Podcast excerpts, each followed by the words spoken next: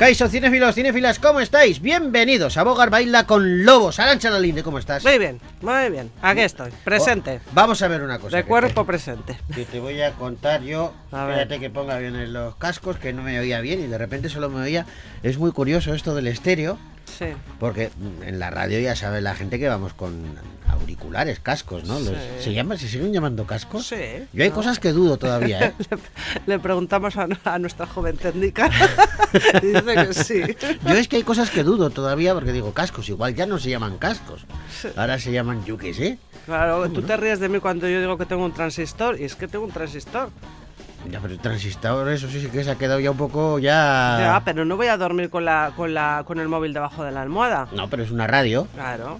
Pero yo siempre le llamo radio, yo nunca le llamo transistor. Bueno, sí, pero te quiero decir que el aparato es un transistor. Sí, sí, claro, bueno, pero no sé. Porque la radio la puedes escuchar en muchos sitios. Hombre, ya lo sé, pero... Ah, nos pueden estar escuchando desde el móvil, desde un transistor, desde un PC, desde una tablet. Sí. Desde el monte, haciendo una excursión. Pero nos pueden escuchar desde todo el mundo. O sea, todo el mundo nos puede escuchar. Todo el mundo. Nos puede estar escuchando Spielberg ahora mismo. No, Kaixo, Spielberg. Estaba mirando yo, pero aquí no hay cámaras. Porque si no, si estás en el otro estudio, también te pueden ver.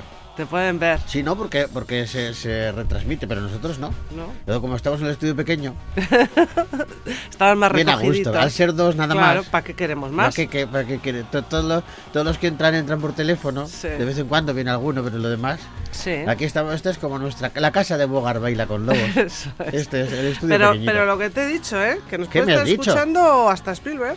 A Spielberg, pues vamos a hablar de su película, señor Spielberg, qué buena es. Sí, sí. Cómo me gustan los Fabelman. Sí, sí, sí. Me encanta. Bueno, pues de todo esto vamos a hablar a partir de ahora mismo, solamente para que, bueno, cumplir esa pequeña posibilidad. Había una peli de... Me enrollo mucho ya sé. Espera. Había una peli de Almodóvar. Sí. Que luego se cambió de título, pero se iba a llamar ¿Existe una posibilidad, por pequeña que sea, de que me quieras o algo así? No, es que esa película existe. No. Existe una pequeña posibilidad de... Existe una pequeña posibilidad de... ¿Cómo era? Ya verás tú, espérate. A ver qué saca la Arancha. Que no, que iba a ser ese título y lo cambiaron. ¿Seguro? Hombre, una de Almodóvar. Y luego se llamó, no sé si era La flor de mi secreto. Jolín, pues existe una posibilidad, por pequeña que sea, de que vuelvas a mi lado. De salir con lo nuestro o algo así. Algo así. Qué bueno... Qué precisos somos cuando damos datos cinematográficos. Que nos metemos nosotros mismos en harina. Vemos un charco y decimos, vamos al charco. Saltamos, luego se oyen las teclas de Arancha buscando como loca. A ver cómo se llama No lo vas a encontrar. Damas y caballeros, bienvenidos a Bogar Baila con Lobos.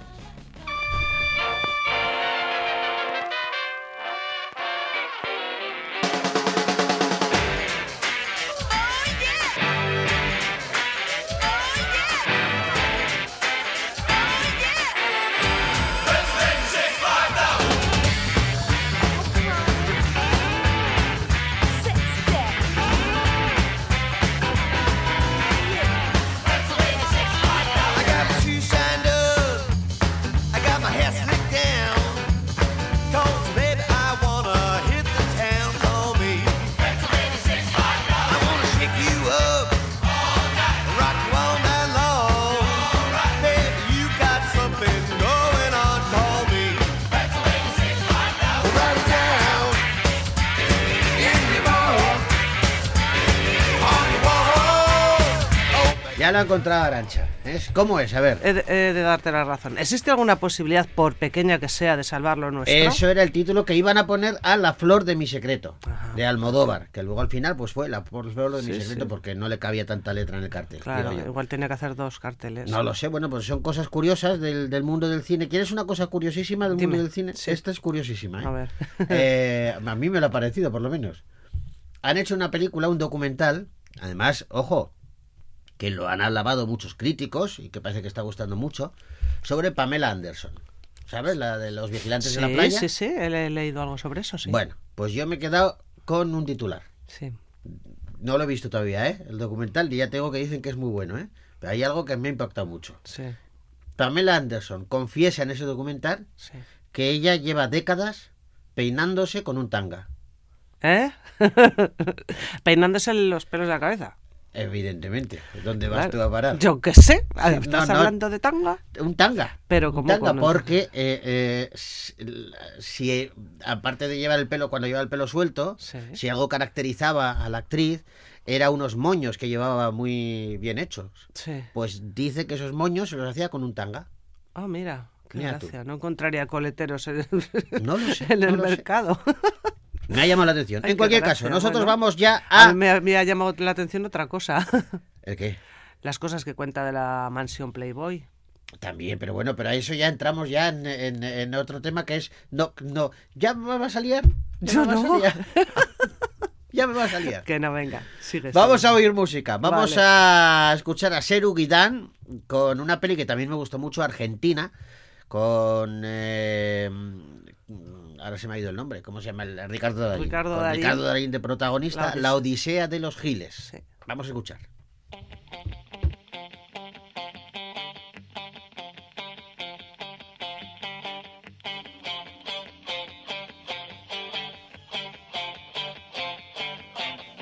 Tu amor te espera, no esperes más, porque perdiste tanto tiempo, indecisa al hablar, tan dura como Humphrey Bogart. Entre lujurias y represión, bailaste los discos de moda, y era tu diversión burlarte de los ilusionistas. No llores por las heridas que no paran de sangrar, no llores por mi Argentina, te quiero cada día más.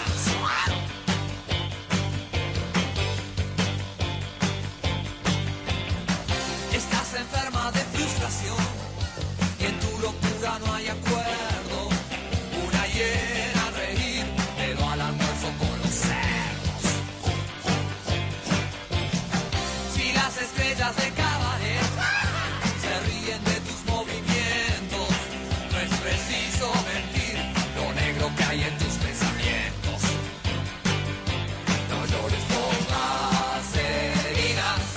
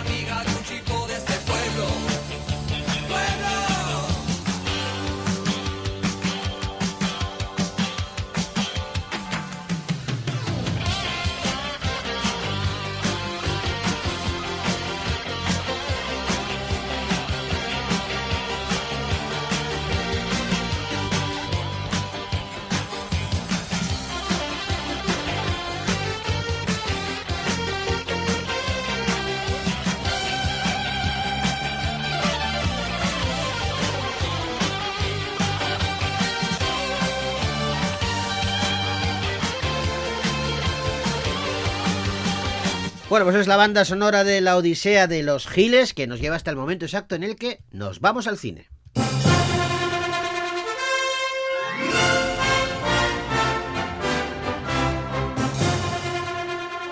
Y comenzamos el repaso a los estrenos que han llegado a nuestras pantallas con un documental de alguien a quien queremos mucho, que nos cae muy bien, que tiene un talento impresionante y que encima es vecino. Hablamos de Bingen Mendizábal y el documental titulado Bidean Jarraituz.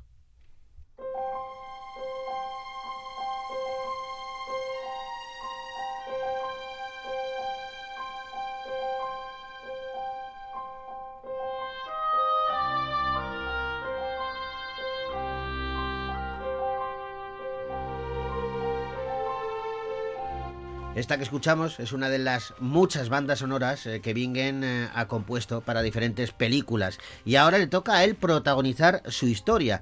Bidean Jarraituz es un largometraje documental que, bueno, pues nos descubre el camino recorrido por Bingen Mendizábal desde sus inicios hasta convertirse en uno de los más importantes creadores de bandas sonoras de nuestro cine. Es la historia de un hombre sencillo que hace cosas grandes.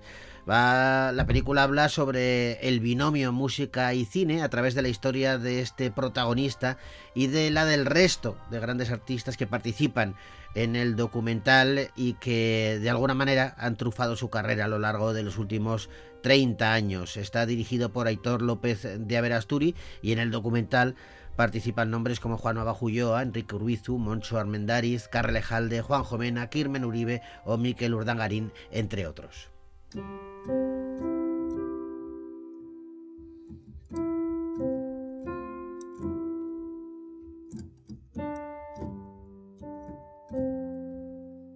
La música dicen que es la forma más directa de llegar al corazón.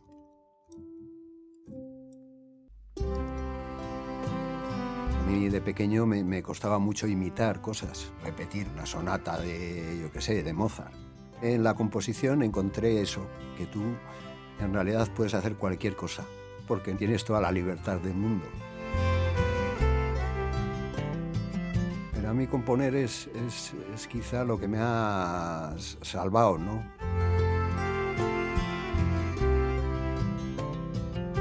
A mí el cine... Un artista a la vez, un gran tipo, Bingen Mendizábal. Ayer le vi yo, precisamente, en casualidad, nos encontramos en la plaza de la Catedral de Santa María. Mira. Estaba por allí y un tío muy majo. Es encantador. Pues la película trata también temas como la influencia de las crisis en las formas de hacer cine o de hacer música, y también habla de la importancia de hacer lo que a uno realmente le gusta. ¿Cómo han documentado los últimos 6 años de Bingen? Pues con material completamente nuevo sobre Bingen y sobre el resto de entrevistados, y luego el documental se aleja del lenguaje televisivo y se adentra en el cinematográfico, combinando así un rodaje con mucho cuidado puesto en cada plano, con material de archivo de distintas calidades, tanto profesionales como amateurs. Bueno, pues está muy bien, tiene muy buena pinta. Se titula Bidean Jarraituz y es una peli que podéis ver ya en los cines de Vitoria Gasteiz.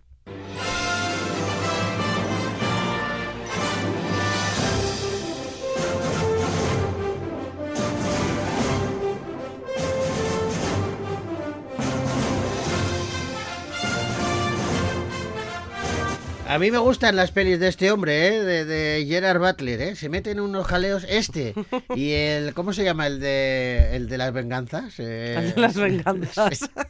Espera, que ahora me salía Mel Gibson, no. No, hombre, no, ese es más antiguo, hombre. Sí, sí, sí. No, también tiene sus años, sí. Pero, en fin, bueno, da igual, vamos a hablar de El Piloto.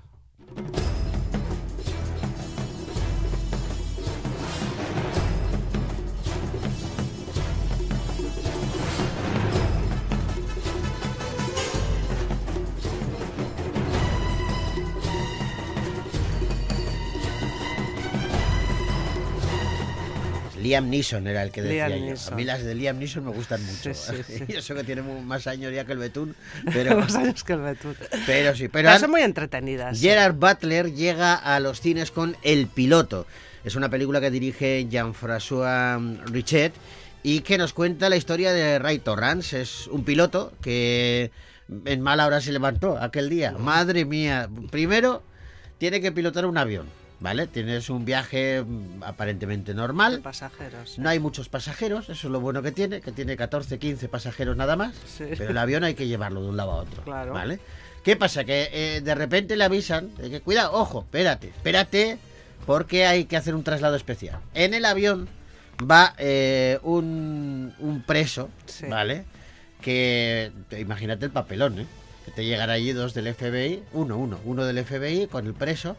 Te dice, tengo que trasladarlo, resérvame el último sitio del avión, porque este señor es un preso peligroso, está condenado por asesinato y le tiene usted que llevar. Bueno, pues un marrón, pero chico, pues tira para adelante, siéntalo, ya está. Arrancan el avión. Hay una tormenta. Sí. Les dicen, cuidado que no estoy contando, no estoy haciendo spoilers de nada, No. O sea, estoy simplemente narrando el argumento. Hay una tormenta. Sí. El piloto, que es muy listo, porque Gerard Butler es muy listo. Es muy listo en todas las películas.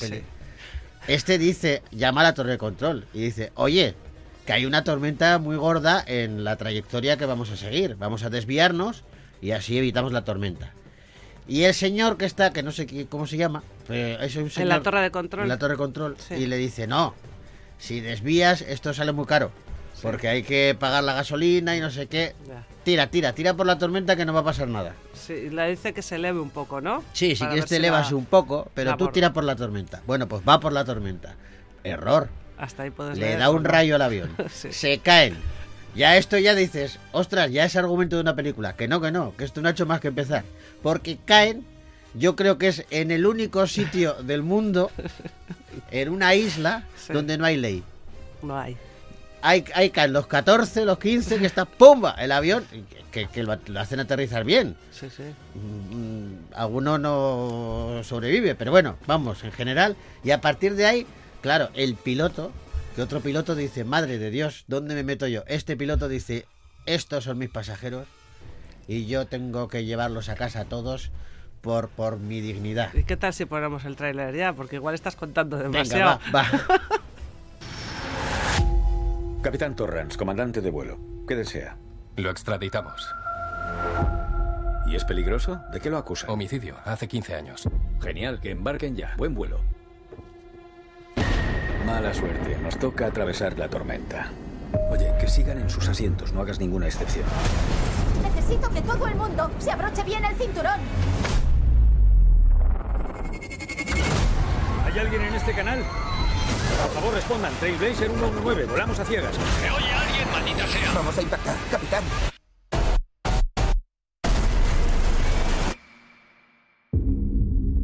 Dijo que habían aterrizado en algún punto del archipiélago de Jolo. Mandan los separatistas y las milicias. El ejército filipino no se atreve a entrar allí. Podemos contar los minutos en vidas perdidas o salvadas. ¡Atrás! ¡No sabemos quiénes son! ¿Ves? O sea, sin acabar el tráiler, sí. Ya te ha contado todo lo que te había contado yo. Sí, muy bien hecho. O sea, que es tremendo. ¿Te ha gustado la película? A mí me gusta mucho, porque me gustan las pelis de este tío, ¿eh? Sí. Tiene una que... ¿Tú te acuerdas de una peli que se titulaba Un día de furia? Sí. Con Michael Douglas. Uh-huh. Que es de un tío normal, sí, pero que un día pierde la cabeza ya. Sí, hombre.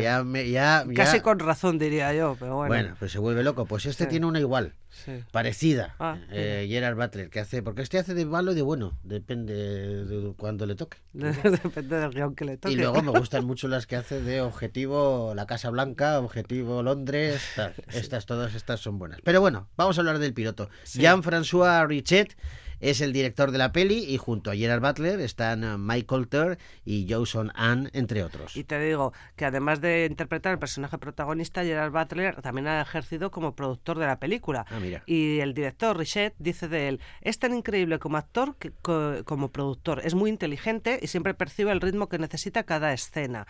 Y la define esta película como una película, lo que decíamos antes, de acción tradicional, con personajes cercanos que conducen una historia trepidante, pero dice que esta historia va mucho más allá de la acción. También tiene grandes dosis de tensión y eso engancha.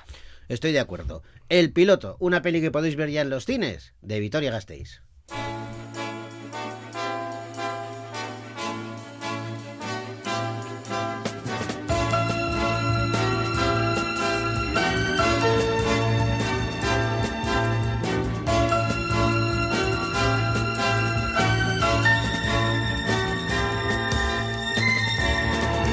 Y vamos con otra que también es una absoluta maravilla. Esto es una maravilla, ¿eh? Bueno, primero que está detrás Steven Spielberg, segundo que nos cuenta su vida y lo hace a través de una familia, los Fabelman.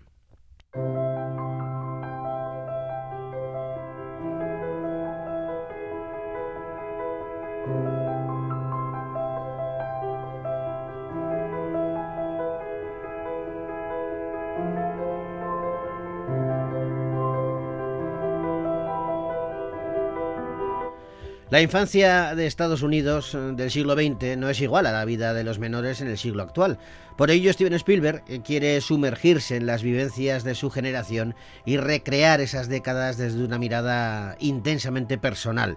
Esta es una película sobre la llegada a la mayoría de edad, el cómo convertirse de joven en adulto y otras vivencias comunes a todos. Sin embargo, Todo ello estará impregnado por el descubrimiento de un enorme secreto familiar que va a cambiar la vida de todos. Las películas son sueños que jamás olvidas. ¿Sammy?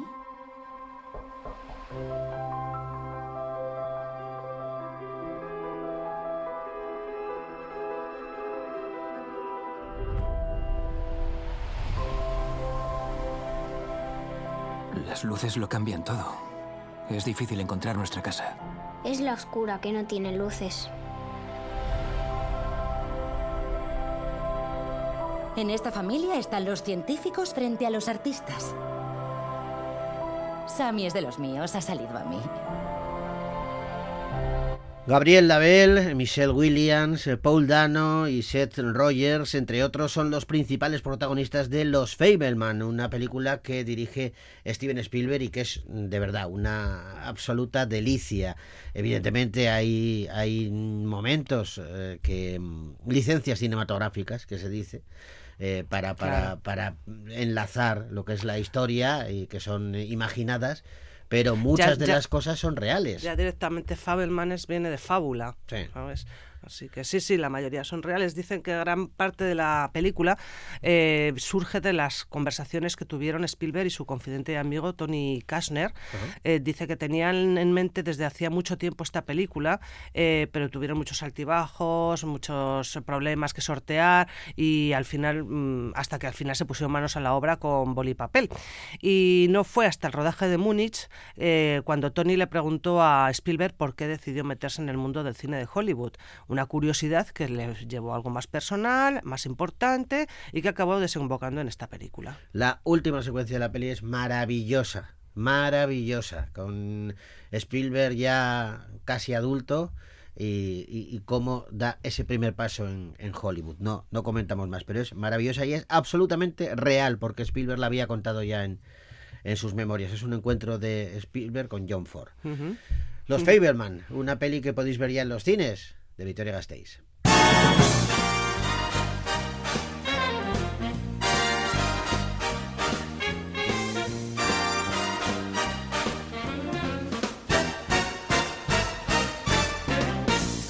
Vamos ahora con una de animación que se titula Mi querido monstruo.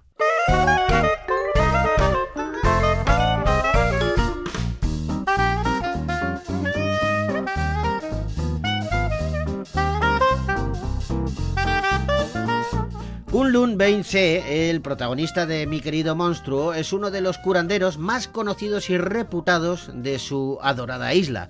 Todos en esa isla acaban acudiendo a sus manos para resolver problemas. Sin embargo, cuando tiene que curar a su amigo Heiling, que sufre una enfermedad terminal, pues todo sale increíblemente mal. Kun Lun Baise acaba destruyendo la mayor parte de la isla en un intento de salvar a su amigo. Por ello es desterrado y ahora, 7 años más tarde, vuelve a la isla. Baise, tu arrogancia es un peligro demasiado grande para la isla. Se te prohíbe ejercer la medicina y estudiar al espíritu oscuro. Quiero hablaros de un tema. Tendríamos que elegir a un nuevo maestro. ¡Ábrete! Quizás alguien pueda, ¿no? Yan-Min Huang es el director de esta película de animación titulada Mi querido monstruo. Y que va a gustar tanto a los niños como a los adultos, porque es una aventura que está llena de simbolismo, que encierra temas un poco más profundos, pero se expresa muy bien, se adapta muy bien al público infantil y está repleta de situaciones divertidas, mucha acción y algunos momentos así un poco más dramáticos, pero que enseguida se vuelven un poco chistosos y así. Que tiene un poco de todo. Uh-huh. Está muy bien. Mi querido monstruo. Una peli que podéis ver ya en los cines de Vitoria Gasteiz.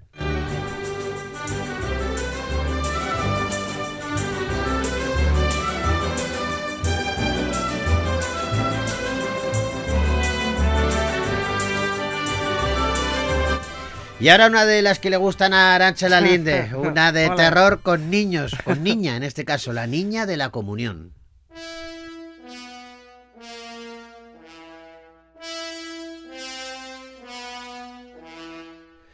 Son los años 80 en un pueblo pues como otro cualquiera de España. Sara ha tenido que mudarse a este lugar y no se acaba de sentir cómoda en el pueblo. Allí tiene una mejor amiga llamada Rebe que se encuentra en su salsa en este lugar, en este sitio. Un día salen de fiesta en una discoteca, beben, se drogan y viven una noche inolvidable. Pero mientras van hacia su casa se encuentran una extraña muñeca vestida con un traje de comunión. Este hallazgo va a cambiar sus vidas por completo, porque va a convertir sus vidas en una auténtica pesadilla. En el nombre del Padre... ¿Has visto a mi hija? Del Hijo... ¡Marisol! Y del Espíritu Santo. Decían que era un monstruo, cuando los monstruos eran ellos.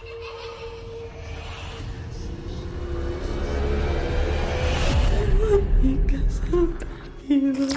Víctor García es el director de La niña de la comunión, una peli con Carla Campra, Aina Quiñones y Marc Soler como principales protagonistas. Y el director Víctor García ya lleva una amplia carrera en cuanto a género de terror se refiere, porque ha dirigido entre otras películas como la secuela de la aclamada Reflejos, ¿sí?, y el remake de la película de culto House on the Haunted Hill. Pues tiene bagaje terrorífico a sus espaldas, sí. Y ahora nos viene con esta niña de la comunión. El otro día, no me acuerdo quién era, un compañero en alguna televisión dijo que era la niña de la primera comunión. Digo, no, de la primera no, la comunión. Bueno, en fin, no me voy a meter en ese barro, que también nos encanta. Una peli de terror, La niña de la comunión. La podéis ver ya en los cines, de Vitoria Gasteiz.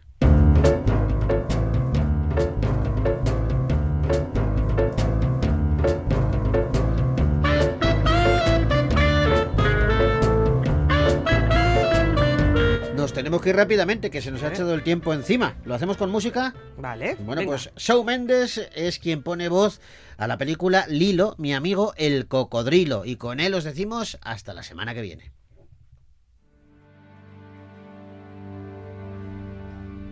In the shadow of the city, when the days have disappeared, some might say it's sort of gritty, full of faces to be feared, but there are wonders that are waiting underneath the midnight sky. We got the stars illuminating. It's a place for a you and I, a little space for a you and I. At the top of the world tonight, when no one else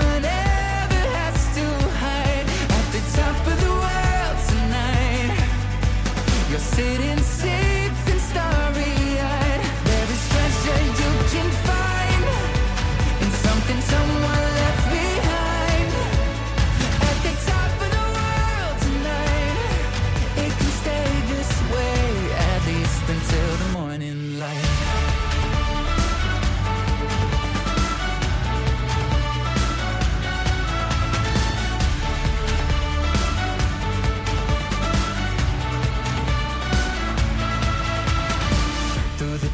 There's someone singing like an old familiar song, like you fell into a melody that's bringing you right here where you can belong. And there are wonders that are waiting underneath the midnight sky, and by the stars we're navigating to a place for you.